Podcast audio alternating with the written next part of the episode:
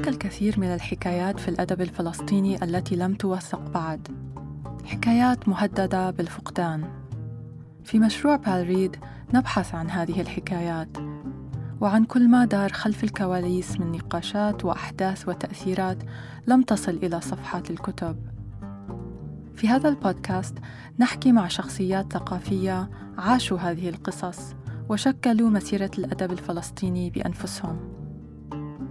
أنا رفقة أبو رميلة مديرة مشروع بال ريد وهذا بودكاست بلد من كلام. نتحاور في حلقة اليوم من بودكاست بلد من كلام مع الشاعر هادي دانيال. وهو شاعر ومحرر من أصل سوري اختار أن ينتمي إلى السياق الفلسطيني في سن مبكر. وعمل في الإعلام الفلسطيني في بيروت منذ السبعينيات ثم رافق الفلسطينيين إلى تونس وبقي فيها حتى اليوم.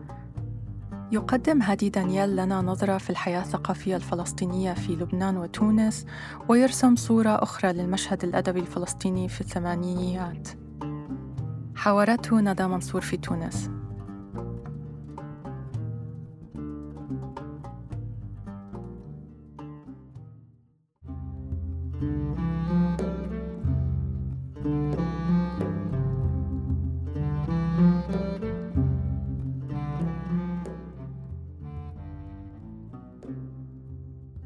أهلا وسهلا بالشاعر السوري هادي دانيال. شكرا أستاذ على قبول الدعوة. مرحبا.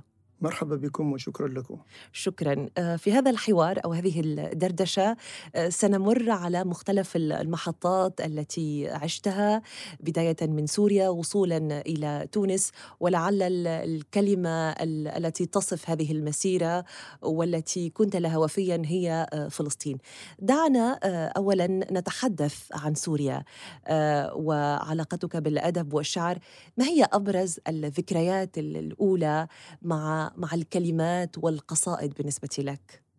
آه، أنا ولدت سنة 1956 في قرية في جبال في الجبال الساحلية السورية وغادرت سوريا تقريبا سنة 1973 يعني في السابعة عشرة من عمري بدأت علاقتي بالأدب وبقراءة الأدب بشكل أساسي آه، تقريبا في آه، السنة الرابعة عشرة الثالثة عشرة الرابعة عشرة من عمري آه، بقراءة مكتبة لعمي. وفي الأبان كنت أرتجل ما نسميه نحن عنا في سوريا الزجل نوع من الشعر الشعبي. وفي نفس الوقت كنت أحاول أن أرسم بورتريهات. ولكن بعد فترة وخاصة بعد قراءة يعني مجموعات شعرية لشعراء سوريين بشكل أساسي وخاصة محمد الماغوط وممدوح عدوان بدأت أكتب قصائد تفعيلة. يعني كشكل إيقاعي آه، ما يسمى بقصيدة التفعيلة وأرسلها إلى الصحف والدوريات التي تصدر في سوريا آنذاك. آه، ورحبت يعني آه، بها بعض الصحف وخلال أشهر يعني أصبح اسمي متداولا. لأنني كنت أضع تحت كل قصيدة تاريخها ومكانها وأضع اسم الإعدادية التي أقرأ فيها. فكانوا يبدو يظنون أنني يعني أستاذ في تلك الإعدادية ولست يعني طالب في الصف الأول إعدادي تقريبا كنت. ومن المجلات التي كنت أراسلها مجلة جيل الثورة مجلة الاتحاد الوطني لطلبة سوريا. وخصصوا لي آه، زاوية اسمها الرسالة الزرقاء. وعندما قرروا هم يعني بدون علمي ضمي إلى هيئة التحرير اتصلوا بالإعدادية. فنفى مدير الإعدادية أن يكون عنده استاذا بهذا الاسم. وبعد إلحاح المجلة آه، ذكروا لهم أنه لدينا تلميذ بالصف السابع إعدادي ممكن يعني إذا كان هو فكان رئيس التحرير شاعر سوري. اسمه بندر عبد الحميد فتكلم معي على التليفون ودعاني إلى المجلة وكان من الصدف أن كان من هيئة التحرير أستاذ أستاذي في مادة الرسم. ممتاز. بعد تقريبا سنتين أو أقل كنت في في التاسع يعني في الثالث إعدادي في نفس ومستمر في الكتابة وبدأت أنشر حتى في يعني أصبحت ممكن نقول شاعر مكرس يعني آه قمت بأول عمل صحفي لصالح مجلة جيل الثورة آه يعني لفائدة مجلة الثورة حول سد الفرات. وكان ما زال في ما زال في قيد الإنجاز وكان لسد الفرات في سوريا وزير اسمه وزير سد الفرات أذكر أن اسمه نور الله نور الله. فرشحني بندر عبد الحميد أو طلب مني أني ممكن تقوم تكون يعني تذهب كممثل لمجلة جيل الثورة فوافقت رغم أنه في نفس الموعد كان يجب علي أن أقدم يعني شهادة الكفاءة فاخترت أن أذهب إلى إلى العمل الصحفي. فقدمت العمل الصحفي على شهادة الكفاءة. نعم ف...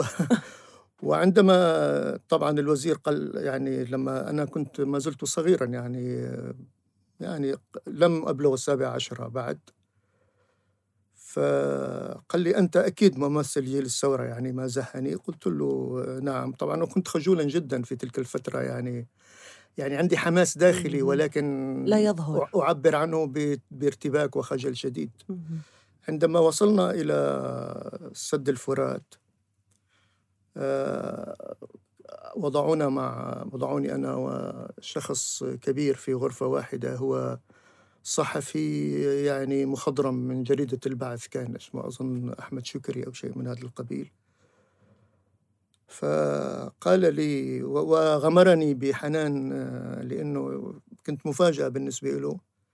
فقلت له أنا آه، يعني في اليوم التالي قلت له آه، قيل لي أنه يجب أن نجتمع مع مسؤول الحزب في في الطبقة لحتى هو يوجهنا ماذا سنفعل.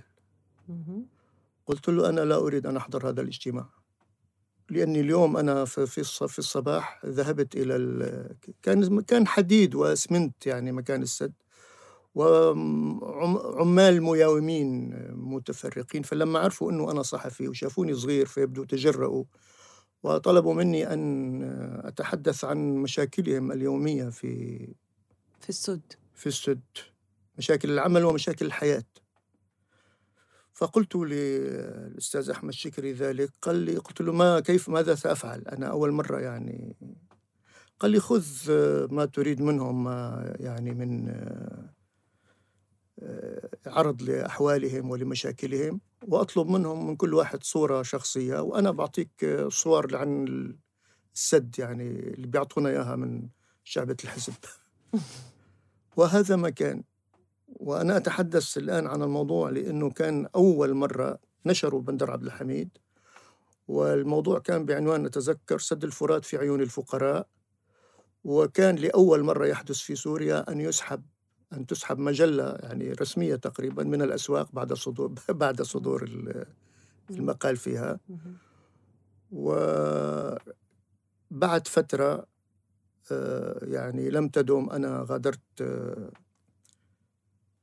سوريا إلى بيروت. طبعا ليس بسبب آه، هذا المقال وحده كان المقال هو تعبير أو عينة عن آه، كيفية تعاملي مع الشأن العام إضافة إلى أني أصبحت أشعر بأن البلد أصبحت ضيقة على علي يعني ولا أجد يعني فيها ما يمكن أن يضيف إلي خاصة بعد أن قرأت كتاب ماكليش أظن عنوانه الشعر والتجربة.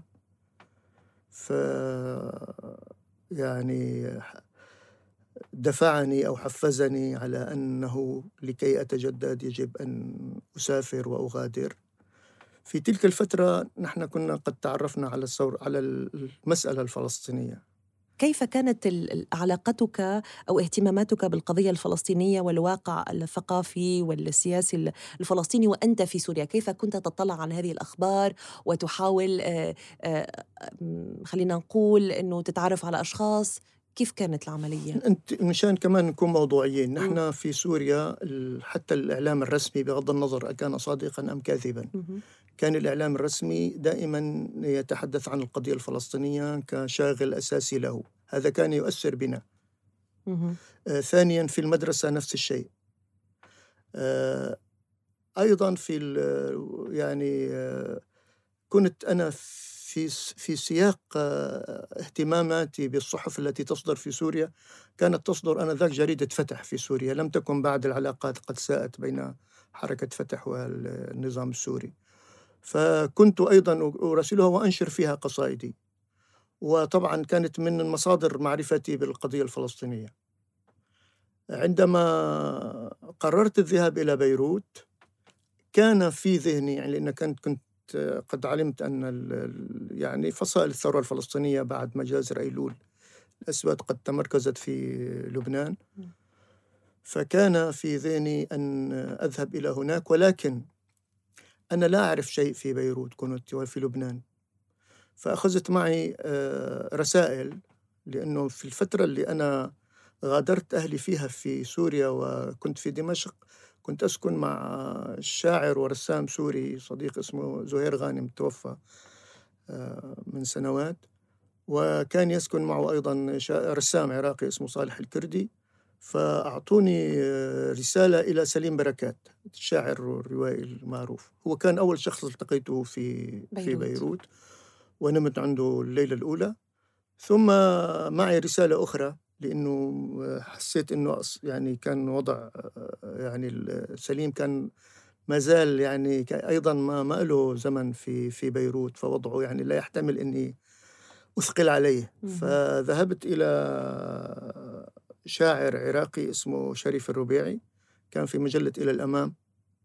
وهي المجلة كان فيها أيضا الشاعر والرسام والمؤيد الراوي وأحمد نجم. كلهم تقريبا كان يعني نخبة من المثقفين العرب المنتمين إلى الثورة الفلسطينية والفلسطينيين. فتحدثت مع شريف الربيعي أنه من أنا ولماذا جئت قال لي شو أول شيء قلت له أول شيء أنا أحب أن أنتمي إلى الثورة الفلسطينية تساعدني كفدائي كيف كان الرد؟ آه، طبعا أنا كان عمري 17 سنة يعني مم. وقتها ما يعني وأنا بالمناسبة غادرت سوريا بشكل غير شرعي مم. يعني لأنه كان يجب إذا إذا كان على يعني كان يجب أن أبلغ الثامنة عشرة من عمري حتى أستطيع أن آه، أغادر بشكل مستقل وإلا تحت السن القانون يجب موافقة ولي الأمر. فغادرت بطريقة غير شرعية يعني تهريب. ف يعني خيرني قال لي هناك حركة فتح حركة تحرر وطني هناك الجبهة الشعبية تمثل اليسار الفلسطيني. وفي فصيل انشق عن الجبهة الشعبية اسمه الجبهة الثورية لتحرير فلسطين هو أكثر يعني على يعني على يسار اليسار فأنا الحقيقة وقتها عجبني الانتماء للجبهة الثورية عرفت كيف من الكلمة. وأنا لأنه كنت كمان يعني بجوز إذا كان مهم أنا كنت انتميت لفترة في سوريا للحزب الشيوعي السوري فترة قصيرة بعد قراءة رواية الأم لمكسيم غوركي يعني أيضا بتأثيرات أدبية في هذه الفترة مع انتمائك آه، كفدائي والتحضيرات كيف وجدت هذه المدينة؟ كيف استقبلتك بيروت؟ شوفي أنا شعرت بالفرق بين بيروت وسوريا حتى بم... وأنا أتجاوز الحدود. حسيت أن السماء لونها تغير ممكن حالة نفسية وكنت مسحور الحقيقة أنا في في الفترة اللي قضيتها في بيروت. صحيح كنا فدائيين بس فدائيين في المدينة. يعني كنا كل من نكمل واجباتنا من حراسة إلى آخره حراسة مقاد نذهب إلى شارع الحمراء وإلى يعني لأنه أنا ذهبت قبل بدء الحرب الأهلية قبل أن تنقسم بيروت. وبهذيك الفترة بنفس الوقت أنا كان أيضا عندي هاجس آخر. صحيح كنت أحمل بارودة وأحرس المكتب وكذا ولكن عندما أحرس المكتب في الداخل لأنه في حراسة خارج المكتب وحراسة داخل المكتب كنت أيضا أقرأ أنا والبارودة إلى جنبي يعني واصل مشروعي الأساسي اللي هو مشروع شعري وبدأت بنشر قصائدي إن كان في إلى الأمام أو في كان في ملحق ثقافي لجريدة النهار كان يشرف عليه الشاعر أيضا الراحل أنسي الحاج. وانت تتحدث أستاذ هادي دانيال نحكي على الجذور السورية تواجدك في لبنان ودخولك للمشهد الثقافي والسياسي الفلسطيني. كيف كان هذا الدخول لهذا المشهد وأنت لست فلسطينيا؟ هل كان سهلا؟ هل وقع الترحاب بك في, في هذا المشهد؟ كيفاش كانت التجربة؟ شوفي في في تلك الفترة هاي حتى يمكن وهذا شيء مهم. يمكن حتى الأجيال الجديدة من الفلسطينيين لا يعرفوه أو أو جزء حتى لا يتخيلوه. كان الانتماء كان كانت الهوية الفلسطينية هوية انتماء. وليس بالضرورة أن تكون يعني هوية آه، جنسية بالمعنى بمعنى الولادة والسلالة الدموية إلى آخره. آه، كان انتماء إلى الحق الفلسطيني. في تلك الفترة كلنا جميعنا كنا نشعر أننا فلسطينيون. ولم أشعر أنني سوري في الحقيقة إلا بعد أن غادرنا بيروت. وجئنا إلى تونس صرنا هذا سوري وهذا عراقي وهذا فلسطيني وهذا تونسي إلى آخره.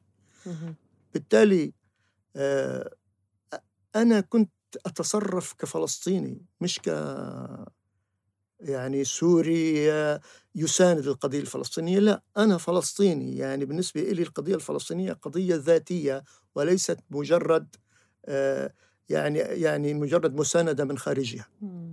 وبالتالي حتى هذا كان ينعكس في شعري.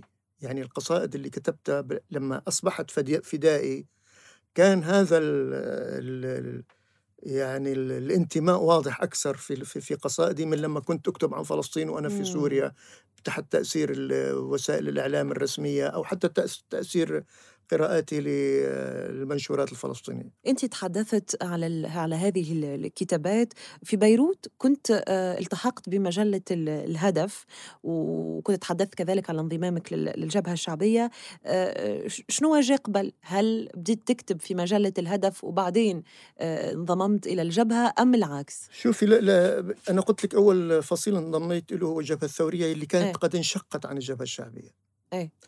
في فترة بال74 هي فترة ما كتير أنا حاكيها عدت سرا إلى سوريا مم. لماذا؟ شوق إلى الأهل عرفتي كيف؟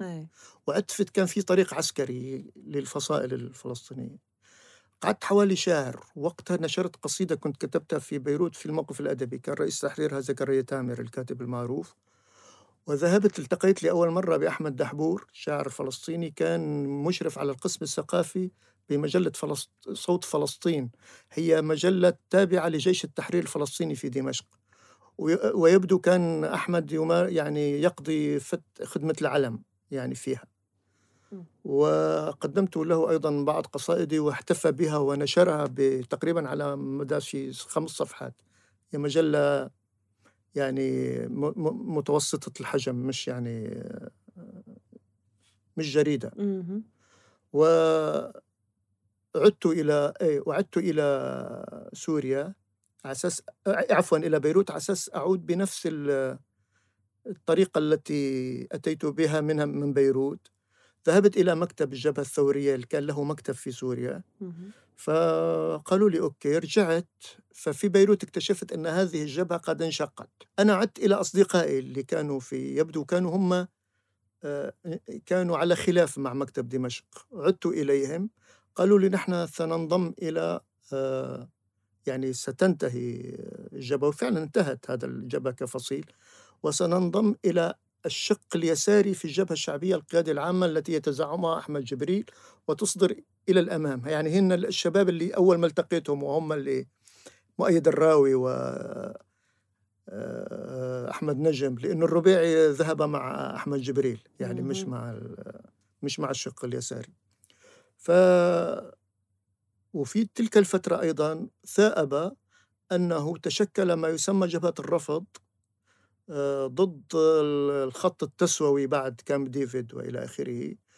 ويضم كان من ضمن الفصائل اللي يضمها الجبهة الشعبية القيادة العامة الفصيل اليساري بقيادة وقتها كان آه، أبو العباس محمود عباس محمود عباس. وكان معهم المنظر لهم مؤيد الراوي الشاعر العراقي. و انضم وأصدروا مجلة اسمها الصمود. آه، مخرجها كان مؤيد الراوي فطلبني لأن أكون معه كمحرر ثقافي. فذهبت وعملت لمدة أشهر. في تلك الفترة آه، يعني كان يبدو يراقبني أو ممثل الجبهة الشعبية لتحرير فلسطين يعني اللي يقودها الدكتور جورج حبش في آه، مجلة الصمود. فطلب مني أن قال لي متى ستذهب إلى الهدف؟ أنا لم أكن يعني الحقيقة يعني لم يكن هذا الموضوع في ذهني لأنه طموح أنه شاب صغير يعمل في مجلة الهدف. فبعد أن طلب هذا الطلب مرتين قلت له الآن الشاب الصغير الذي آه، يدعى بطريقة غير مباشرة أن ينضم إلى مجلة الهدف. كيف كان وقع هذه هذا الاقتراح؟ عندما طلب مني الانضمام إلى الهدف وافقت بسرعة. يعني تقريبا بعد للمرة الثالثة يعني وافقت. ورغم أنه هذا الشاب إيهاب ليس يعني يعني ليس من المهتمين بالمسائل الأدبية عادة. وحتى الآن أنا لا أعرف ما الذي جعله يعني يطلب مني أن أن أنضم إلى سلة الهدف. قال لي نلتقي غدا بأخذك نشوف الرفيق بسام أبو الشريف كان بسام أبو الشريف هو رئيس التحرير. بعد استشهاد غسان كنفاني. في اليوم التالي ذهبنا إلى الرفيق بسام أبو الشريف استقبلنا بهو بشوش ومرح بشكل عام. قال لي شوف نحن بالنسبة لنا لأي عضو جديد سينتمي إلى أسر التحرير الهدف يجب أن يبدأ بالطريقة التي كان غسان كنفاني يقبل فيها يعني الأعضاء في أسر التحرير الهدف. يعني يجب كل عضو كل زميل في أسرة التحرير أن يبدأ عمله من التصحيح. يعني يبدأ مصحح ثم بجهده وبهذا يرتقي في يعني في أو في أو يتنقل في بقية الأقسام. وبدأت ما يعني لم أكد أعمل كمصحح في جريدة في مجلة الهدف حتى بدأت الحرب الأهلية بباصحين الرمانة. وكانت المجلة تطبع في مطبعة تصدر عنها مجلة الحسناء مجلة نسائية يعني. يعني هو صاحب المطبعة هو هو صاحب المجلة. وكانت على الحدود بين بيروت الشرقية والغربية. وما يعني بعد تقريبا أسبوعين ثلاثة بدأ قناص يعني يستهدف من يمر إلى مجلة الحسناء وكان علي كل أسبوع يعني كانت المجلة تصدر السبت كنا يوم تقريبا الخميس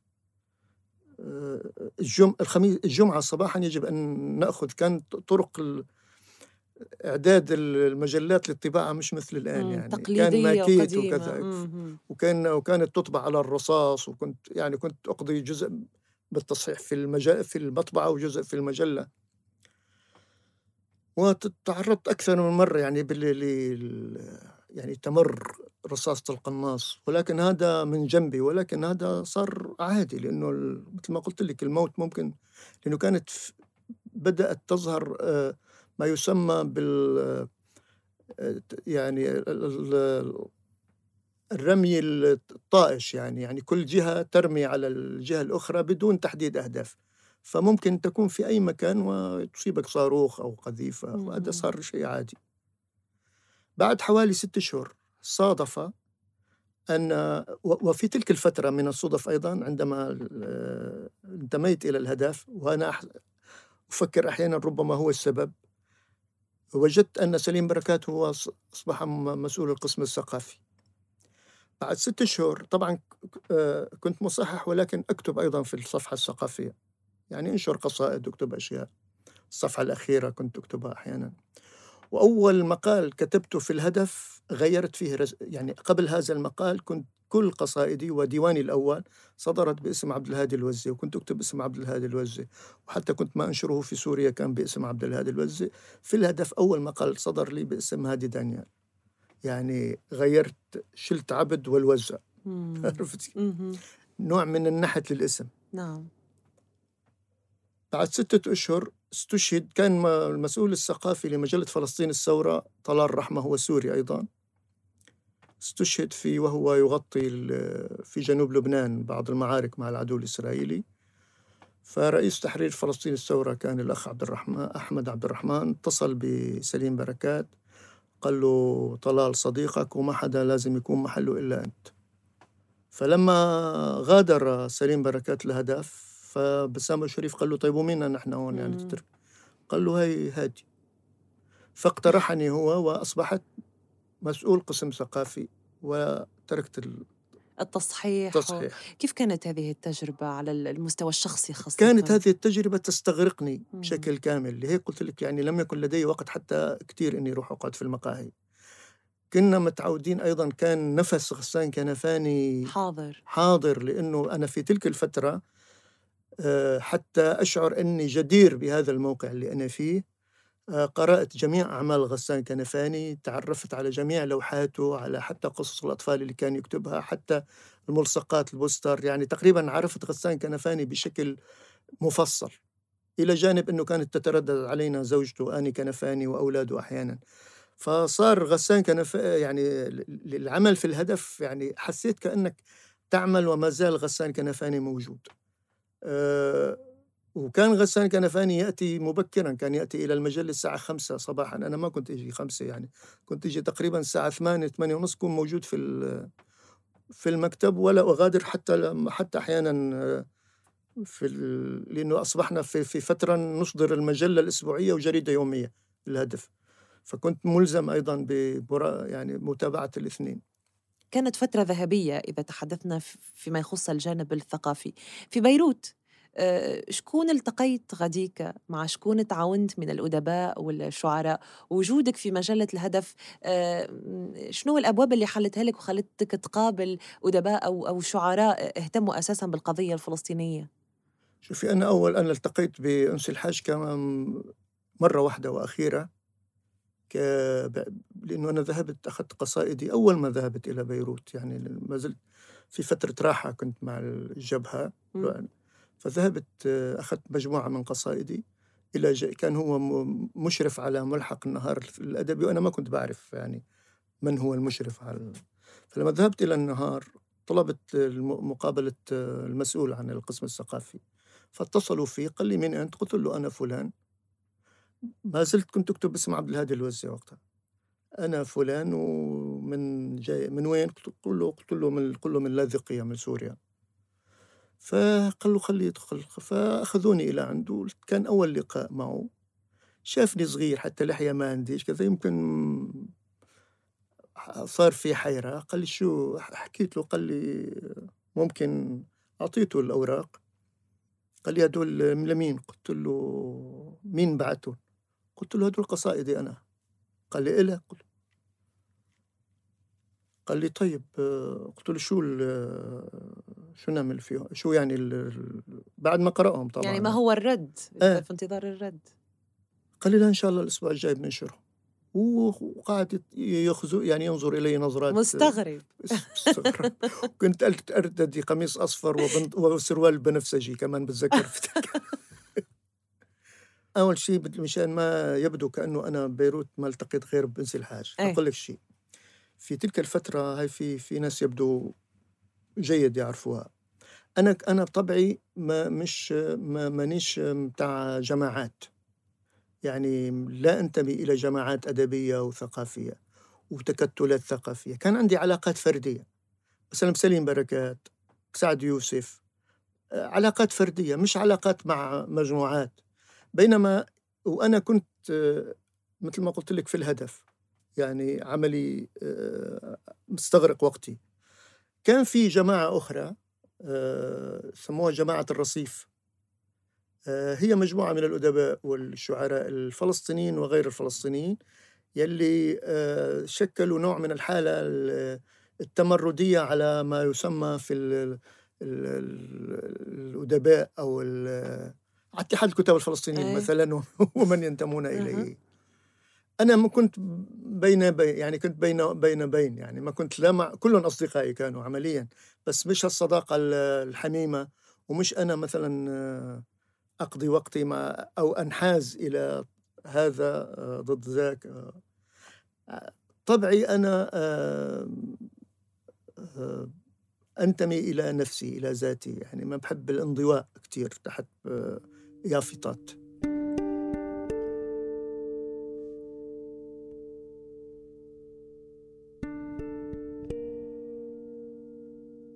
وصلنا للنقطة آه، نقطة خروجك من بيروت إلى تونس مع منظمة التحرير أكيد. آه، القرار كيف ومع شكون ووقتاش تم اتخاذه؟ آه، شنو الظروف؟ خرجت من بيروت إلى تونس. أنا أول شيء لم أخرج إلى تونس لأنه مش كلنا نحن جينا على تونس في البداية. فيه مين راحوا على سوريا؟ أنا طبعا مش منهم. في مين راحوا على الجزائر؟ في مين راح على السودان؟ يعني أنا من اللي ذهبوا إلى اليمن إلى اليمن الجنوبي اليمن الديمقراطي إلى عدن في البداية. وبقيت في عدن أشهر. يعني مش أو أقل بالحقيقة. بقيت إلى أن طلب الرئيس ياسر عرفات آه، أن يلتحق فيه الكادر السياسي والإعلامي بتونس. أنا كنت محسوب على الكادر الإعلامي. طبعا أنا محسوب على يعني على كادر إذاعة فلسطين. كنت مدير برامج الثقافية فيها. فجئت إلى تونس كان جئت وحدي إلى تونس يعني بطائرة يعني أرسلني طبعا آه، في عدن أرسلوني يعني نسقوا آه، تم التنسيق بين مكتب منظمة التحرير الفلسطينية بعدن وبين آه، تونس وجئت بجواز يمني ديمقراطي وقتها كان معي يعني وباسم آخر مش اسمي هذا بتعرفي هي المسائل الأخرى كمان. وجئت إلى تونس وذهبت إلى كانت ما زالت القيادة الفلسطينية تقيم في نزل سلوى وتم إلحاقي بنزل سلوى إلى أن فتحنا مكاتب يعني وألحقت باتحاد الكتاب الفلسطينيين بمقره في مرسى النسيم كان. قبيلة وقت سألتك أستاذ هادي دانيال قلت لي في بيروت ما كانش ما فرق بين أنك تكون عراقي و... أو سوري أو غيره وتنتمي لمنظمة التحرير الفلسطينية يعني أنت الهوية متاعك هي هوية فلسطينية الأمر هذا كان متواصل في تونس يعني تواجدك في تونس كسوري آه، ذو هوية فلسطينية آه، لم يغير في القضية شيء؟ لا هو المجتمع تغير آه. نحن كنا في في, في شيء كان اسمه مجتمع الثورة مجتمع الثورة كان مسؤول عن آه، عن مناطق كثيرة كان مسؤول عليها عليها اقتصاديا وأمنيا وثقافيا و وصحيح حتى كان مسؤول عن خبز الناس وعن الضوء وعن المجتمع كامل كان. ما كنا نحس فيه إنه كنا كنا كلنا ننتمي إلى الثورة الفلسطينية.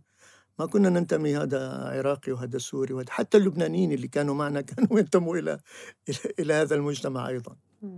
في تونس كان الأمر مختلف. في تونس مختلف لأنه في تونس في نحن آه، أقلية يعني رغم أنه الحكومة التونسية في عهد بورقيبة وحتى في عهد بن علي آه، يعني قدموا كل ما هو مطلوب منهم يعني لا لم يزعجونا وخاصة أنه كان بالنسبة للقيادة الفلسطينية كان يهمها يكون في مركز الاتصال السياسي والإعلامي فكانت تونس هي المؤهلة أكثر من أي دولة عربية أخرى وتصرفت القيادة الفلسطينية في تونس بحرية مطلقة في هذا المجال. إلى أن بدأت الضغط عشية أوسلو بدأ الضغط حتى على القيادة التونسية أنه يا أما يقبل الفلسطينيين يا أما قولوا لهم ما لكم مكان إلى آخره. بيروت تختلف عن تونس في في الكثير من الأشياء وكذلك في الحياة الثقافية. فما هي الأوجه الاختلافات اللي أنت وجدتها ولقيتها بين بيروت وتونس فيما يخص الحياة الثقافية الفلسطينية تحديدا؟ قلت لك بالنسبة لبيروت كان المشهد يعني كان الوضع المشهد الثقافي اللبناني هو جزء من المشهد الثقافي للثورة الفلسطينية. في في في بيروت أو في لبنان اللي في جزء الذي نحن بنسميه كنا الذي تقوده الحركة الوطنية اللبنانية من بيروت وبقية لبنان. المشهد الثقافي كان المشهد الثقافي اللبناني كان جزءا من هذا المشهد الشامل اللي كانت يعني تظلله أو تلقي بظلالها عليه الثورة الفلسطينية والقضية الفلسطينية والمسألة الفلسطينية. بالنسبة لتونس الموضوع مختلف، أول شيء بالنسبة لتونس نحن جايين عم نتعرف على ثقافة ما بنعرفها نحن بشكل خاص. أنا على الصعيد الشخصي ممكن من الناس اللي آه، غامروا أكثر من غيري آه، بمعنى أنه في فترة انخرطت آه، بشكل يعني قوي في المشهد الثقافي التونسي ولكن سرعان بعد بعد فترة حسيت حالي إنه لازم ننسحب. عليه الانسحاب. الانسحاب لأنه أول شيء في سبب أول شيء صارت لي مشاكل مع مع مدير مكتب قبل ما يصير في سفارة مدير مكتب منظمة التحرير الفلسطينية. يدعي إنه هو وقتها زين العابدين بن علي يعني اشتكى مني بما إني أنا كنت أكتب في جريدة الطريق الجديد للحزب الشيوعي التونسي. وإنه اكتب في صحف هم بيسموها صحف المعارضة يعني بس هي صحف تصدر في الأسواق مرخص لها. يعني أنا ما اعتبرت حالي إني عم بعمل شيء آه، غير قانوني خارج القانون. أنت هاي جريدة موجودة تباع بالأسواق وأنت أعطيها رخصة فبالتالي أنا عادي إني إذا طلب مني أن أكتب فيها يعني أنا كنت أكتب ما كنت أعمل فيها. كنت أكتب كان عاطيني وقت الزاوية اسمها انطباع مجانا يعني كنت أكتب فيها مش واحيانا في الصباح واحيانا يعني في فاعتبروا أنه كأنه أنا يعني أتدخل في الشان الداخلي التونسي بطريقة مباشرة. بعد فترة طلب طلب طلب ترحيلي من تونس من قبل زي العبد في أي سنة بالتحديد؟ تقريبا خمسة أواخر 85 ونشر هذا طلب نشر الخبر في جريدة الشعب بتاع اتحاد الشغل. م. وجاءني وقتها يبدو كان بالتنسيق بين زين العابدين بن علي وحكم بالعاوي وجاءني كان غانم زريقات عضو. كنت وقتها أنا بالأمان العام لاتحاد الكتاب الفلسطينيين لأنه تطورت ظلت الأمور الضغط إلى 86 من أواخر 85 إلى 86 وكان وقت الرئيس عرفات خارج تونس لما أرادوا تنفيذ القرار. فإجا وقتها كان غانم الزريقات عضو امانه عامة بالاتحاد إجا وقتها إجاني على البيت وقال لي بتروح بت وحكى مع أحمد عبد الرحمن قال له هيك هيك. أنا قدامي صارت المكالمة بين زين العبد العلي و وحكم حكم بالعاوي. حكم بالعاوي. وأنا هذا الحادثه حكيها في حواراتي في مجرد الحوارات حكيها بالتفصيل يعني. فاختفيت فترة وبعدين اجى ياسر عرفات الرئيس ياسر عرفات وحكوا له استدعى حكم بالعاوي كما قيل لي أنا ما كنت موجود. قد حكى لي الأخ احمد عبد الرحمن. قال لي استدعى. قال له إنه هذا أنا ما لي علاقة في كان وقتها بن علي صار وزير داخلية. وزير داخلية إيه. قال له هذا وزير يطلب لأنه هم هو عنده نشاطات مرفوضة عني أنا يعني في هذا وهم طلبوا قال له شو طلبوا؟ قال له طلبوا ترحيله. قال له بس هذا عضو منظمة التحرير. قال له أنا ما أنا هم طلبوا ترحيله وأنا بدي قال له طيب إذا طلبوا ترحيل ياسر عرفات بترحله؟ قال له يا أخي أبو عمار كيف تحط حالك؟ يعني أنت يعني مو نفس ال... قالوا لا بالنسبة عندنا نفس الشيء. إذا بدك ترحل هادي دانيال عم ترحل ياسر عرفات. يعني هذا. فوقتها بعدها ب... ثاني يوم ثالث يوم استدعاني وقتها حكم بالعاوي فقلت له نعم. قال لي أنت هيك بتذكر وقتها. اطلع فيه وقال لي أنت بحماية الأخ أبو حمار روح اعمل اللي تحب. من وقتها ما يعني يعني ما ما صار ضغوط باش نرجع بيك آه، شوية التجربة أنت عشتها عشت الصحافة المكتوبة ولكن آه، خدمت كذلك مع إذاعة فلسطين في القسم الثقافي كما قلت. وقتاش كان الانضمام هذايا بالضبط؟ وشنو الفرق اللي حسيته بين العمل الإذاعي في إذاعة وبين العمل في مجلة أو في صحيفة؟ في فرق كبير. اولا كان هذا بعد أنا بعد أن غادرت بخلاف غادرت في خلاف مع الأخ بسام أبو شريف الرفيق بسام أبو شريف آه، على خلفية الملف الفن التشكيلي الفلسطيني م. وقتها. آه، صار الخلاف اجتمع فيه يبدو المكتب أنا وقتها الرفيق جورج حبش. كان في يعني كنت قريب منه نسبيا.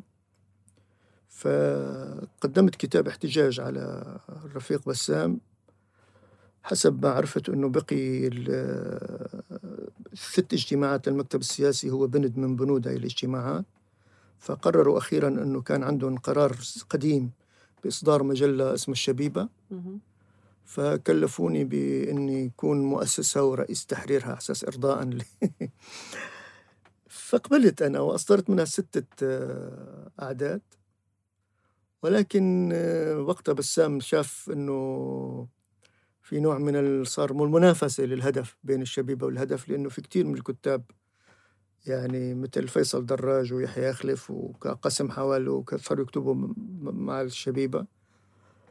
فأرادوا إغلاق الشبيبة وإعادتي إلى الهدف. أنا رفضت. وذهبت وقتها ف وقتها يمكن الأخ يحيى يخلف آه، قال لي تحب تشتغل بإذاعة فلسطين؟ قلت فحكى مع نبيل عمر كان مدير مدير الإذاعة. فذهبت وسلموني فورا مدير برامج الثقافية.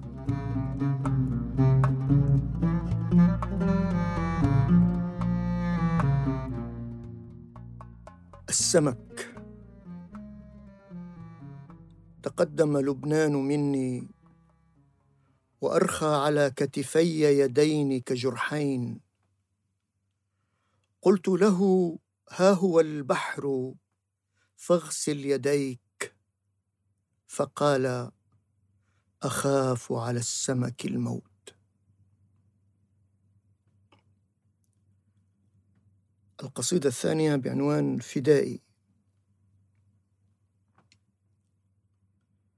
طويت نعاسي مستطلعا موقع الرمل. هذا ملاذي وموقعي المتبقي. أتيتك في داخلي تتفجر عاصفة. وبين دماغي أجنحة جامحة. فآويتني تحت هذه السقوف الحديد. وأججت ناري وأحرقت ذاكرتي ولم يبق في عالمي غير عينيك.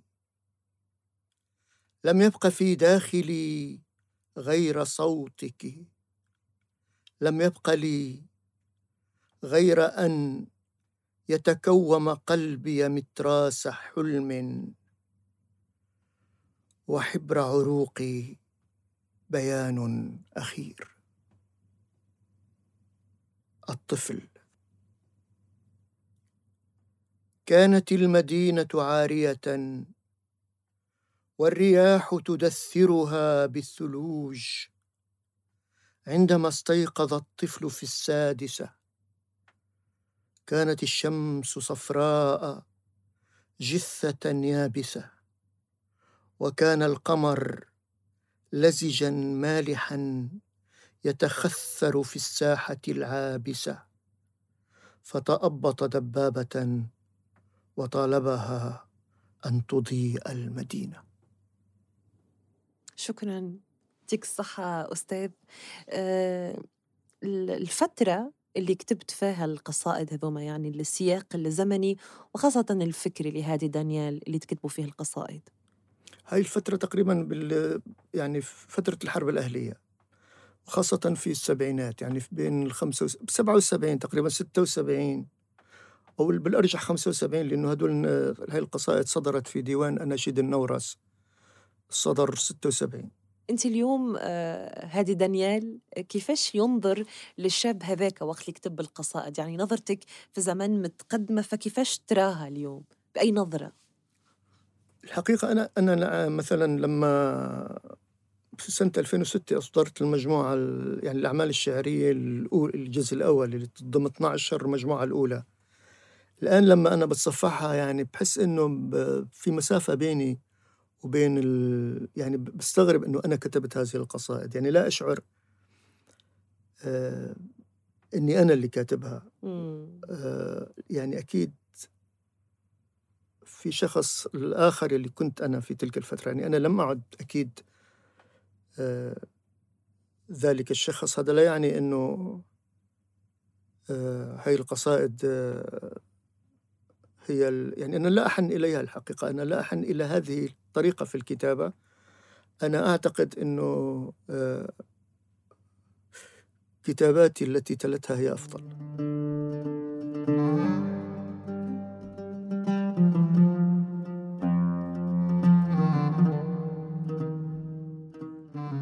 نعود للحديث عن الأدب الفلسطيني.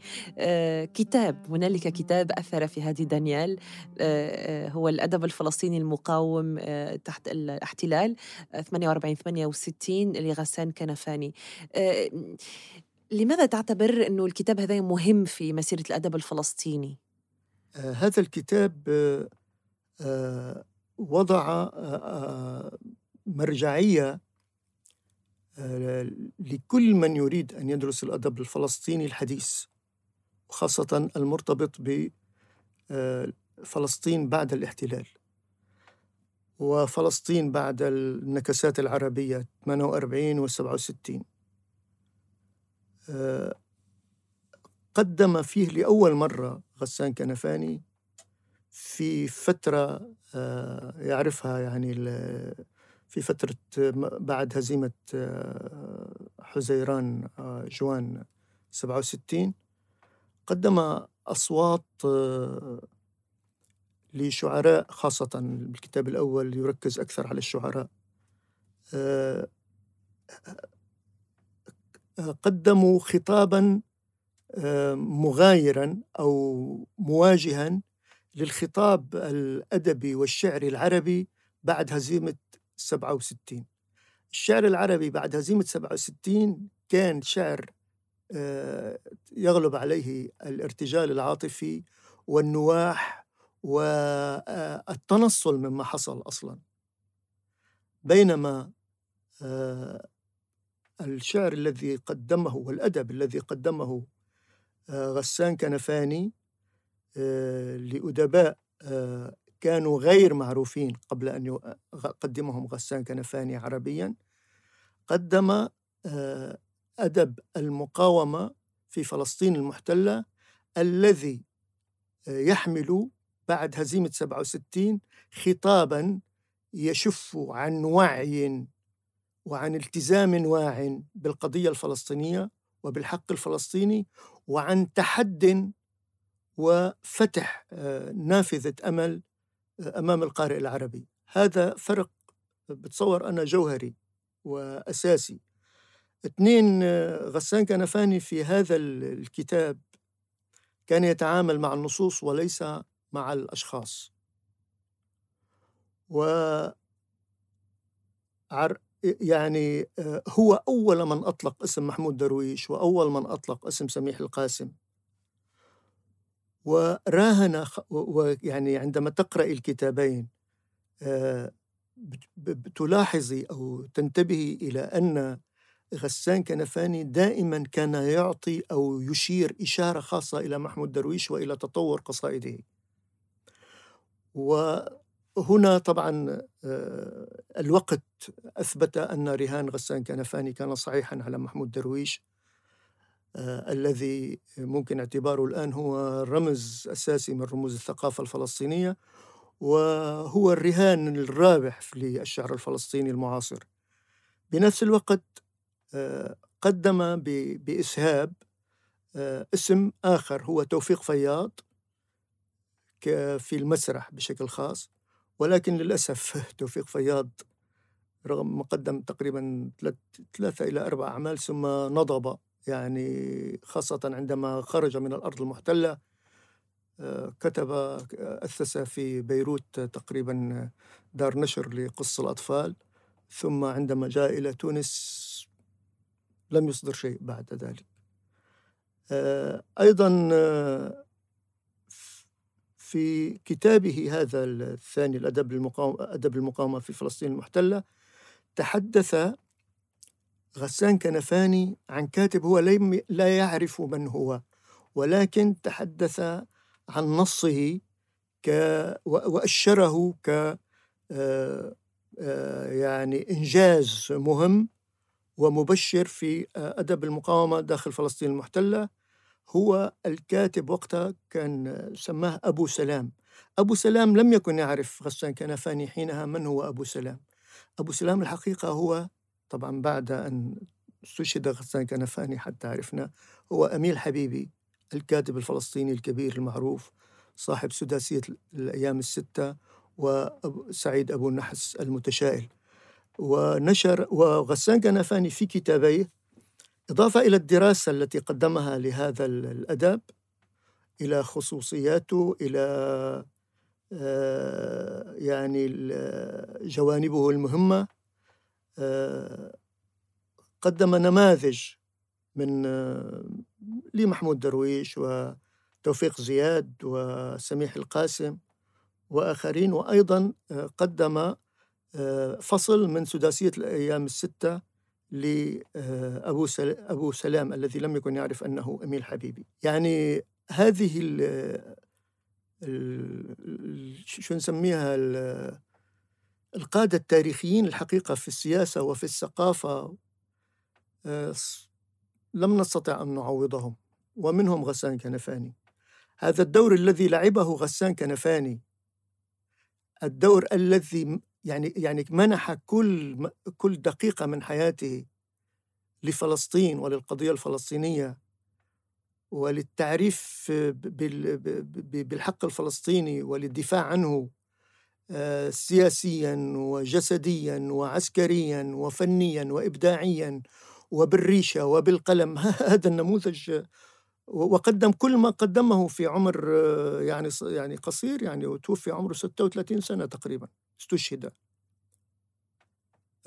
أعتقد أنه هذا يعني يجب أن يعرفه الأجيال. يعني هذا أمر ضروري أن يعرف ما, ما هو الدور الذي قام به غسان كنفاني وما هو الفراغ الذي خلفه غيابه. ولهذا أنا اخترت يعني هذا الكتاب ك من الكتب التي كان لها أثر كبير على الأدب الفلسطيني في الداخل وفي الخارج.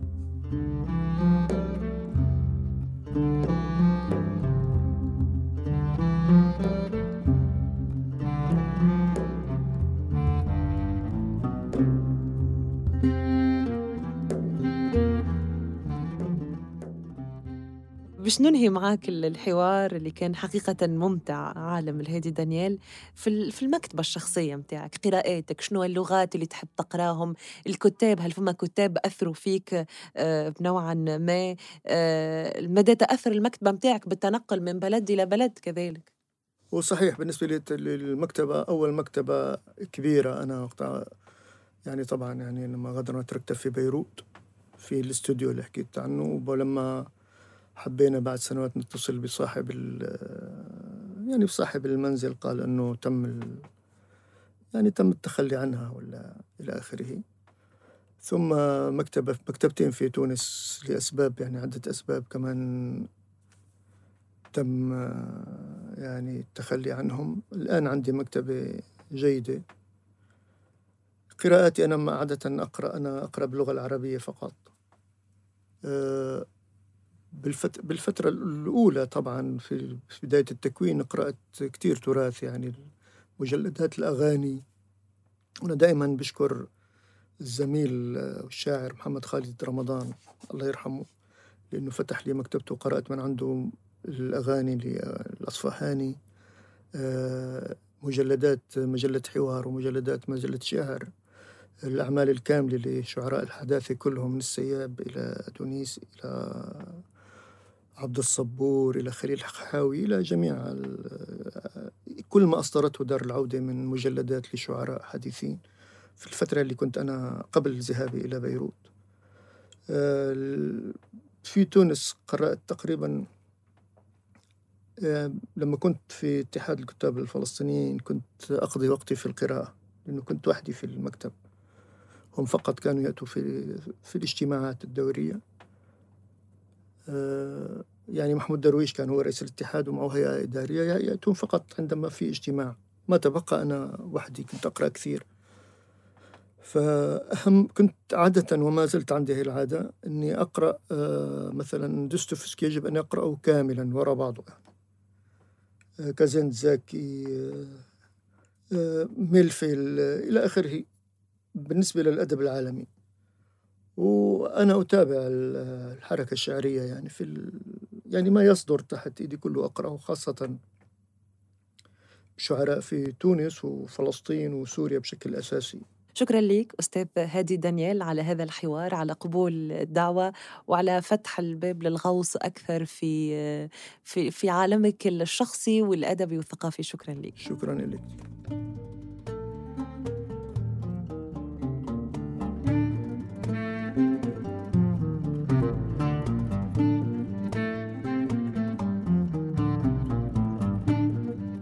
يفتح لنا الشاعر هادي دانيال نافذة على الحالة الثقافية والصحفية في بيروت وتفكك هذا المشهد الثقافي الغني بعد خروجه إلى تونس ومنافي أخرى كثيرة.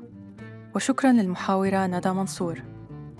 حلقة اليوم تم إنتاجها بالتعاون بين بالريد وشبكة صوت إعداد إنتاج وتحرير إبراهيم عبدو وأنا رفقة أبو رميلة مقدمة بودكاست بلد من كلام. انتظرونا في الحلقة القادمة.